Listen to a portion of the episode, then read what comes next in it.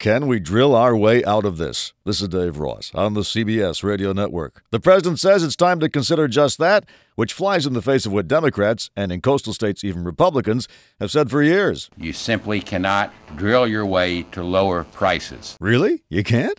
Why not let the oil companies try? If our problem is importing three quarters of the oil we use, and let's face it, we're not going to cut oil use by three quarters unless we start pushing our cars to work. Finding a way to get more of it from friendly sources instead of hostile sources would seem like a good thing. Plus, as the oil companies will tell you, the ban on offshore drilling isn't stopping other countries from drilling off our shores. The Chinese, under uh, Cuba's flag, are drilling off of Key West, where U.S. companies aren't allowed to drill, but Cuba is drilling. But here's what's really annoying. When Saudi Arabia agreed last week to pump more oil, King Abdullah also suggested that we shouldn't be taxing it so much.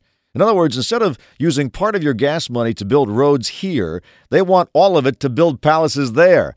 I say the with that. But Dave, the environmental damage. The environmental damage compared to war?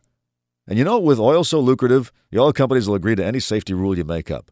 If you drill more American oil and tax it like Europe does to encourage conservation, even as the supplies go up, the Middle East can put their light sweet crude on their French toast for all we care. Just watching King Abdullah's expression would be worth it. Now, this. This is Dave Ross on the CBS Radio Network.